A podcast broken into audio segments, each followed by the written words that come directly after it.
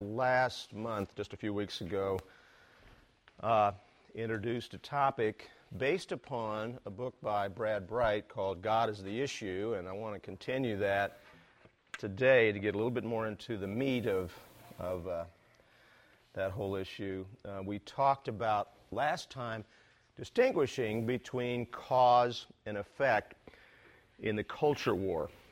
And we got to, how we've got to focus on curing the disease rather than just simply treating the symptoms. Um, we talked about how thou shalt not simply can't compete with just do it in, uh, in, in what, we, what we deal with today.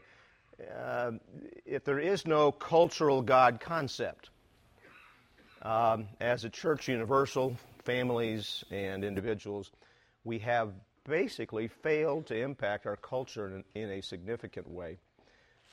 The result, of course, is rampant uh, indecency, uh, abortion, addictions, recognition of homosexual unions, and entertainment media that pushes the envelope constantly. Um, as Christians, we understandably fight against these maladies, uh, but we often fight alone in our own strength without even mentioning God because we are so afraid that we will lose credibility or will turn others off. So basically, God has been quarantined in our, in our debate. But I would suggest that by doing so, we are losing the war. In the Marine Corps, we had a BDA, a battle damage assessment, and we went over this last time. Uh, according to George Barna, when asked, Do you believe there is such a thing as absolute truth? a whopping 9% of born again teenagers said yes. Uh, last week in the Young Life video, it said that 53% of teens believe that Jesus sinned. But don't worry, only 40% of born again teenagers believe so.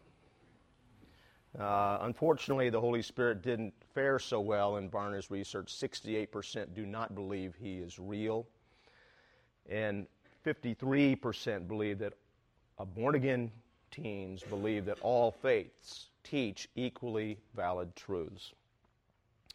The practical result of this theological backsliding among youth is highlighted in the Josephson Institute of Ethics 2002 report card, which reported that 78% of the students in religious schools believe it's okay to cheat on exams, and 95% say it's fine to lie to their parents.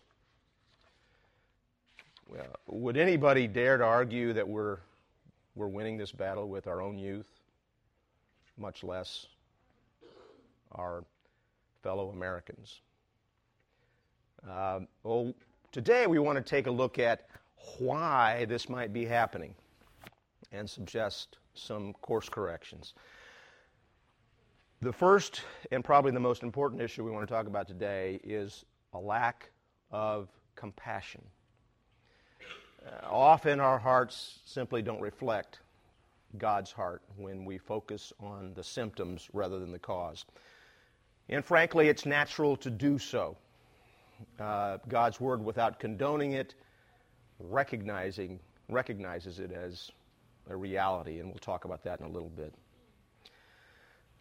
Uh, Brad's book has numerous examples of pastors and other leaders uh, within Christendom who have been harsh in their condemnation of unbelievers.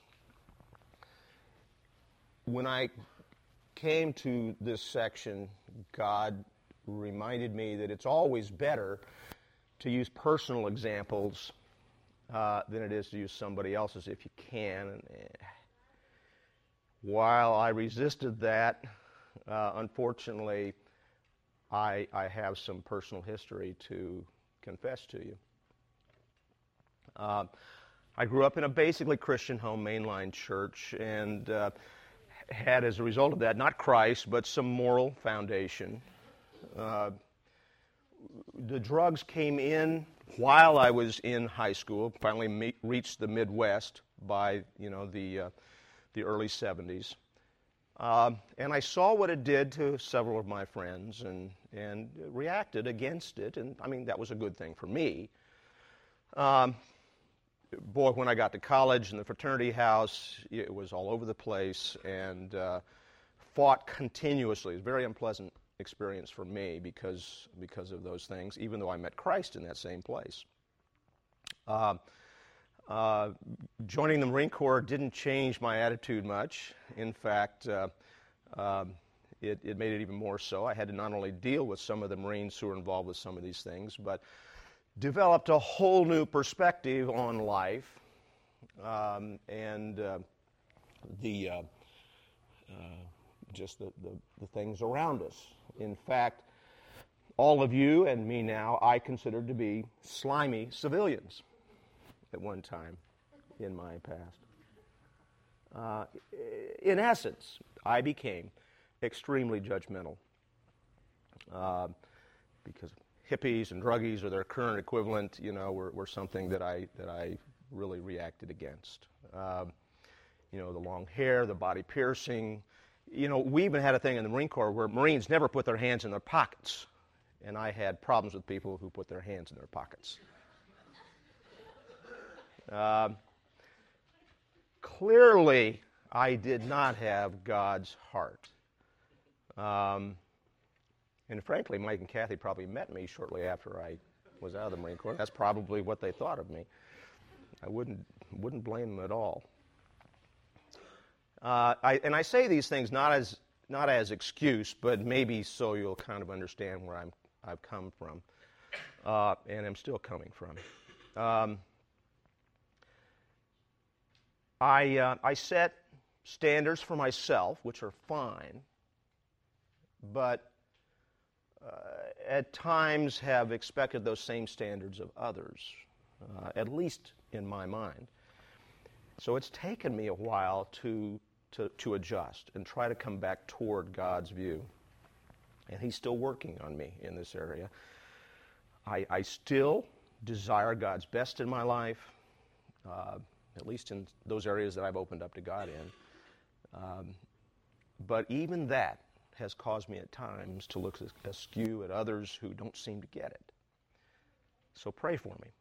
I've sometimes caught myself thinking like the Pharisee in Luke 18 who went to the temple and sat down to the unbeliever and, and prayed, Thank you, God, that I'm not like this wretched sinner, before I realize what I'm thinking. Um, it, uh, again, I still believe we should always seek God's best in our lives, and I, but I'm slowly learning that every person is at a different point, believer and unbeliever, a different point in their lives, in their walk. I suspect I may not be alone in some of those tendencies. Uh, because what we see within the church at large is a dearth, a lack of compassion.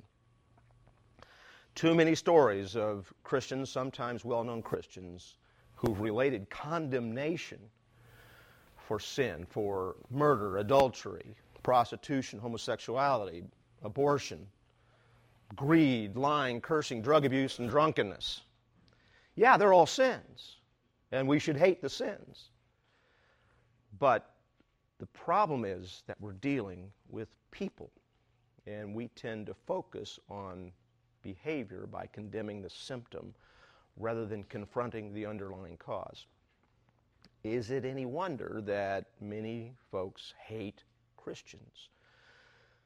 We reject people because they're sinners, yet that's exactly why they need God's forgiveness, because they're sinners. Matthew 9, uh, when the Pharisees said to Jesus' disciple, Why is your teacher eating with tax collectors and sinners? Jesus said, It is not those who are healthy who need a physician, but those who are sick. But go and learn what this means. I desire compassion and not sacrifice. For I did not come to call the righteous, but sinners. relating to that parable about the lost sheep, Jesus said, There will be more joy in heaven over one sinner who repents than over 99 righteous people who need no repentance. And where did we all come from? Are we any different than the Corinthians um, that Paul referred to when he said in, in 1 Corinthians 6, Do you not know that the unrighteous will not inherit the kingdom of God? Do not be deceived, neither fornicators, nor idolaters, nor adulterers, nor effeminate, nor homosexuals, nor thieves, nor covetous, nor drunkards, nor revilers, nor swindlers will inherit the kingdom of God. Such were some of you. But, thankfully, there's that but. You were washed, but you were sanctified, but you were justified in the name of the Lord Jesus Christ and in the Spirit of our God. Several years ago, I was involved with, with many others in, with the, the effort to get a constitutional amendment to define marriage on the ballot. And in the process, of course, in Topeka, you have to run the tightrope with the, the people out there at Westboro. Um, and so I was quoted in the newspaper, and I'm not sure maybe on the, on the news. And anytime somebody asked me for a statement, I'd say, I'm not saying anything for you to, to, to put in the news or in the, in the paper unless you make it clear I'm not standing with those people out there. And so some of the, my comments about them got into the media. Uh, and strangely, I got a call from a female attorney that I went to law school with, um, who is of that of that particular body, um, and she said, "You know, I remember you. You were the guy who had lots of kids, and you were homeschooling. And I thought that, you know, somebody like that may have in their lifetime cracked a Bible." I said, Well, I, I tried to. And, and uh, challenged me and basically said, Don't you be too loose with what you say about God's chosen people in the newspaper.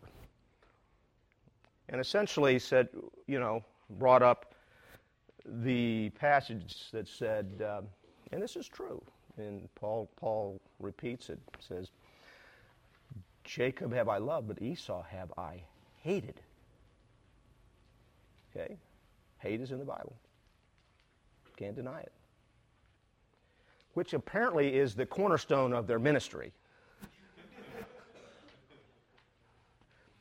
And uh, my response was, well, yeah, Paul, Paul did repeat that, but what do you do with what, what Paul said about the Corinthians? No response. That was the end of the conversation. Um, Paul even referred to himself in this regard when he said, I thank Christ Jesus our Lord who has strengthened me because he considered me faithful, putting me into service, even though I was a blasphemer and a persecutor and a violent aggressor. Yet I was shown mercy because I acted ignorantly in unbelief. And the grace of our Lord was more than abundant with the faith and love which are found in Christ Jesus. It is a trustworthy statement deserving full acceptance that Christ Jesus came into the world to save sinners, among whom I am foremost, Paul. Yet for this reason I found mercy, so that in me, as the foremost sinner, Jesus Christ might demonstrate his perfect patience as an example to those who would believe in him for eternal life. You know, God has great compassion for all humanity. Jesus died for us all. Again, we've got to learn to distinguish between the cause and the effect. Jesus called the religious leaders of his day whitewashed tombstones that are beautiful on the outside, but on the inside full of dead men's bones. He was pretty upfront. He reminded us that the whole law and the prophets hang on two commandments love God and love your neighbor as yourself. That's what I love about Scripture is we can't throw any of it out. It all fits together. It's the context, the whole thing. and finally, in, in 1 Corinthians 13, a passage you're all familiar with, it says that I speak with the tongues of men and of angels, but if I speak with the tongues of men and angels, but do not have love, I, have, I am simply a noisy gong or a clanging cymbal.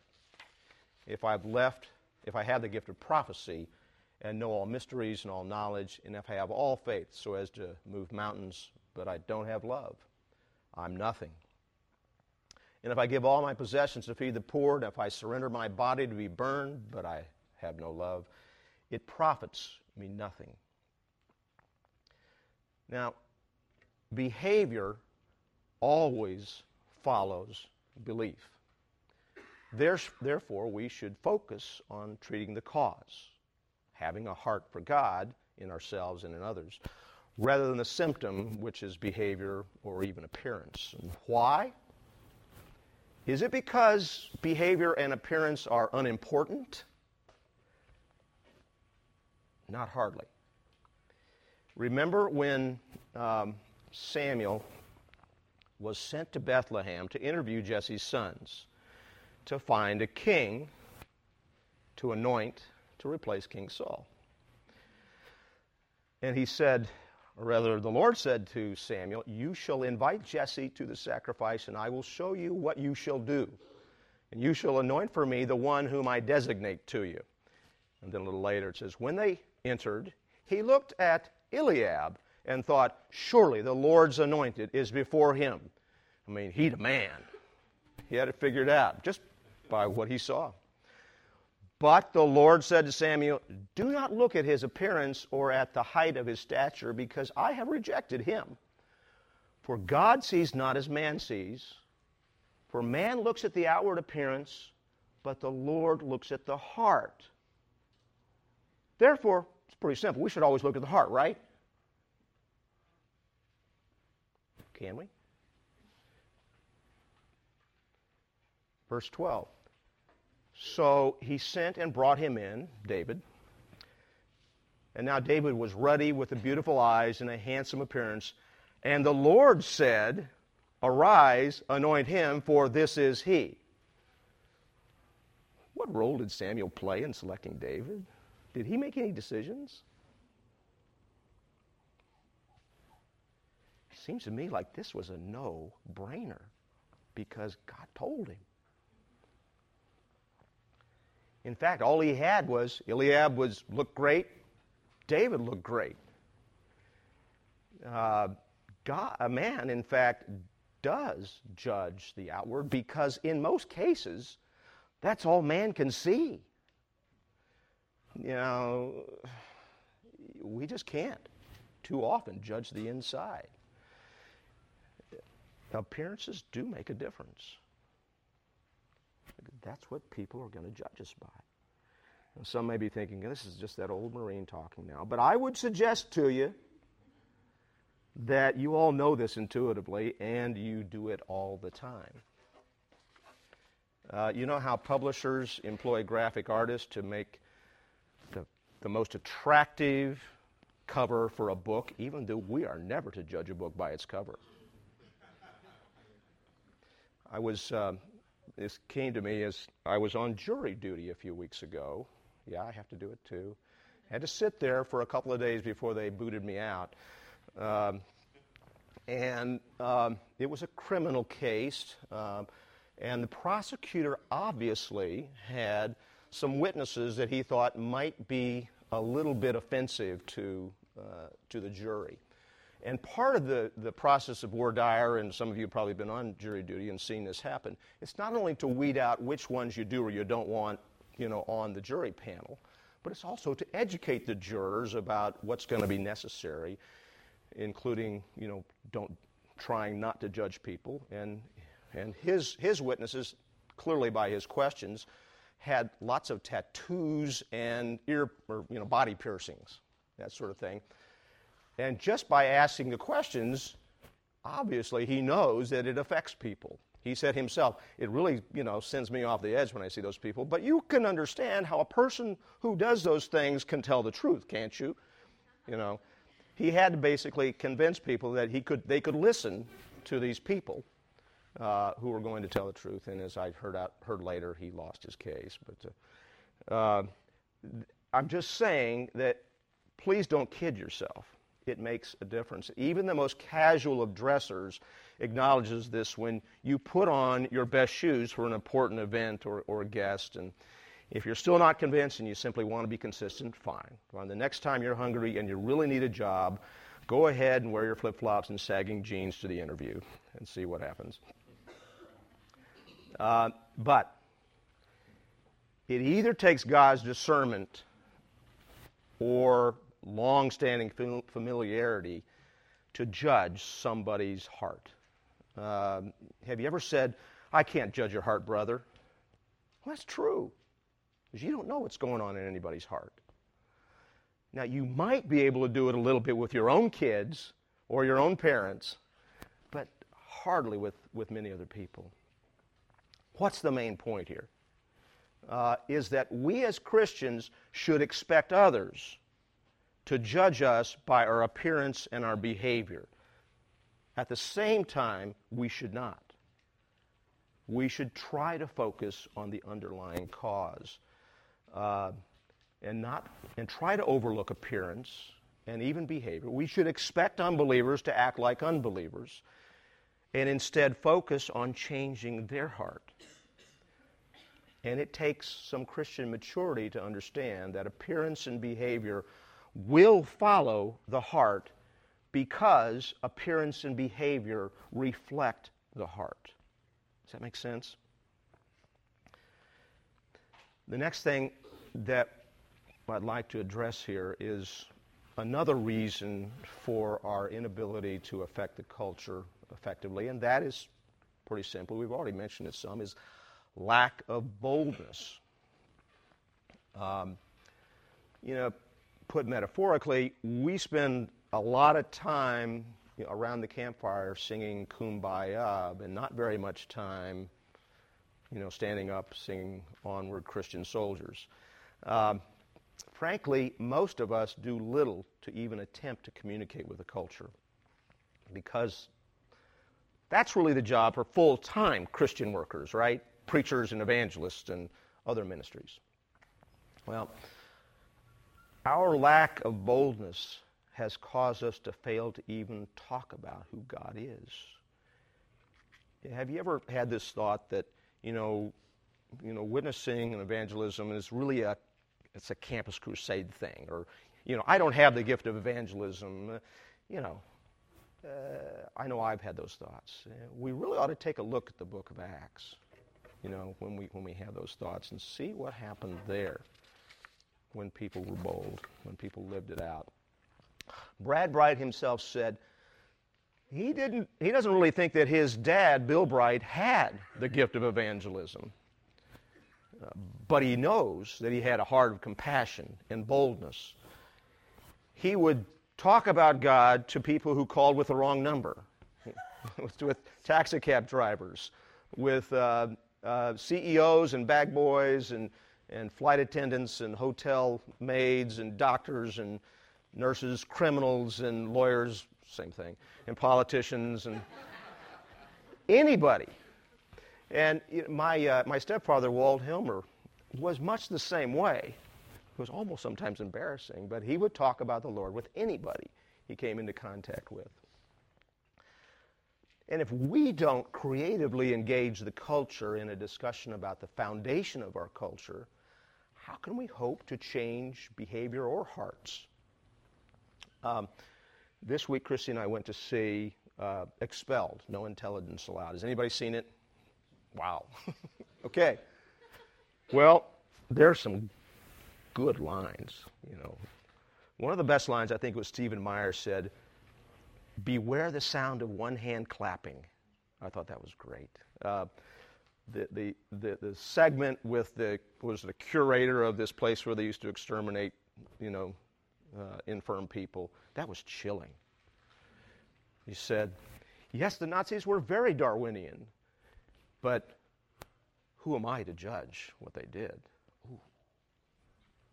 But the climax, the climax, when he at the end when he was interviewing Richard Dawkins and said, Tell me, where did we come from? Where did we come from? Well, Dawkins said, I think, you know, there must have been some alien in, in you know, superior intelligence that seeded life on Earth. And then he found out, found out he was in a little bit of a problem. And there must have been some previous superior intelligence that seeded that life. And, and uh, Ben Stein then says, You know, surprisingly, Richard Dawkins believes in intelligent design, but not certain types of intelligent design. I mean, he caught him dead in his tracks.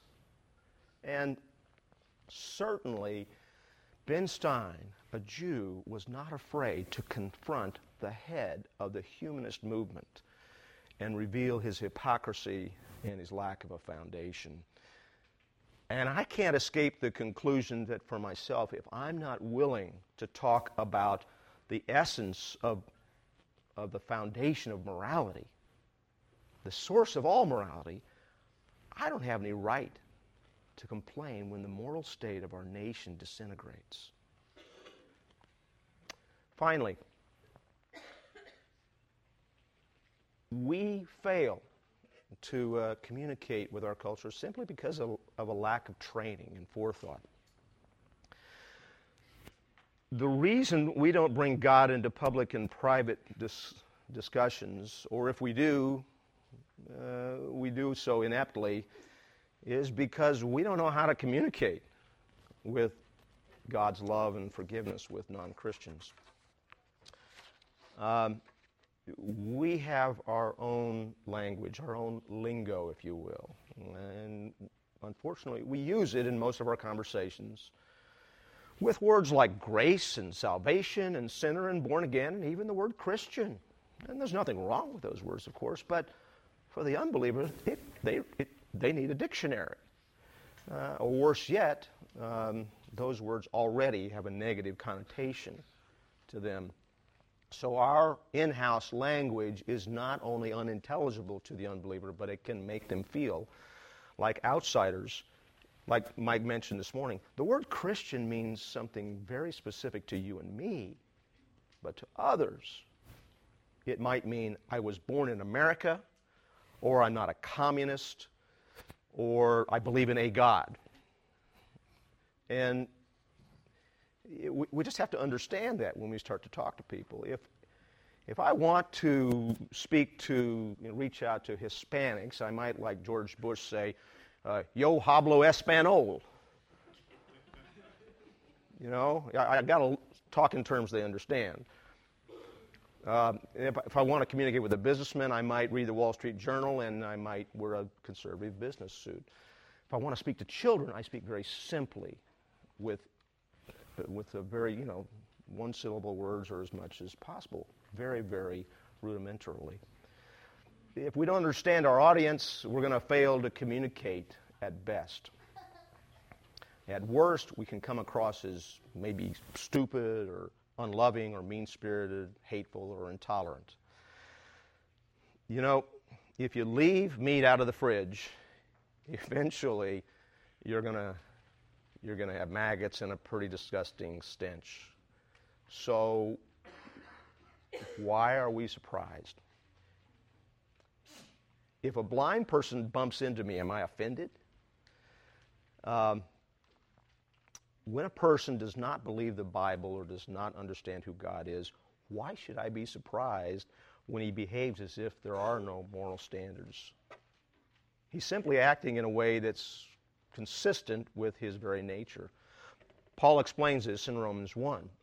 All people know intuitively that there's a God. They may not understand him, they may not understand who he is or what he is, but they all understand it. That's in their nature but some turn their back on him, and their foolish hearts are darkened. They replace God with their own image, whether it's the literal images that sometimes in some of the religions uh, have, or it's something else. Maybe it's their home and their car, or their position, or their, their wealth, or their, their fame, or whatever it might be. And they end up worshiping and serving the creature more than the creator. In the church, we confuse the symptom with the disease, the cause with the effect, and we condemn pagans for acting like pagans. And instead of expecting him to act like a Christian, we first got to help affect a change in that person's God concept. And if successful, the outward behavior should naturally change over time to reflect that new belief. Now, it's true when any group or person acts in a way that's self destructive or destructive to others, we naturally want to change that behavior. But if all we do is change the direction of the behavior, we're simply delaying the inevitable outcome, which is an eternity in hell. That's why ministries like uh, the Topeka Rescue Mission and uh, Crisis Pregnancy Centers uh, and Haiti Lifeline are much, much better, eternally better than government or private, spiritually neutral uh, counseling or giveaway programs. Both approaches affect the immediate need and the behavior, perhaps, but only the former deal with the long term consequences. It's interesting that in all of Paul's missionary journeys, he never once pleaded with the pagans to change their outward behavior. Rather, he sought to convince them of the identity of Jesus Christ as God. Behavior is symptomatic, it's a symptomatic reflection of our God belief. This is true in Christians as well as unbelievers. Attempting to change the behavior rather than the spirit of a wayward Christian is like trying to get an unbeliever to act like Christ. And the same is true in the broader context of our culture we have to find creative and winsome ways to inject God back into the bait if we have any hope of turning the tide of, of this cultural war. Perhaps the movie Expelled is one way to turn the cultural debate. I've got a feeling that there may be even more effective ways in one on one relationships, and that is by serving and loving our neighbors selflessly and earning a hearing with them. In, in Matthew 4, Jesus said, Follow me, and I will make you fishers of men. Now, are we true fishers, anglers, quietly and patiently waiting for the fish to be attracted to our compassionate lifestyle lure, and then intelligently engaging them with the truth in love at first bite? Or have we simply thrown out the line, propped up the pole, leaned back with our cooler filled with Christian libation at our side, and, and cranked up the boombox? Uh, an honest look at that question may reveal whether we are truly embracing and communicating God's heart to those around us. Father, thank you for uh, just the privilege to be here with these saints. But Lord, I pray that you would enable each one of us to understand how to communicate with those around us. To first show compassion, to earn a hearing with them, to develop the tools we need in how we speak to them to be ready to answer questions when they come. Lord, I pray that you would work in each of our hearts and give us not only that compassion, but the boldness and the, simple common sense and know how to make you again the center of our culture and encourage others to follow. Lord, we give you praise and we thank you for our time now, and we pray that you would be with us as we lift up our praises to you. In Jesus' name, amen.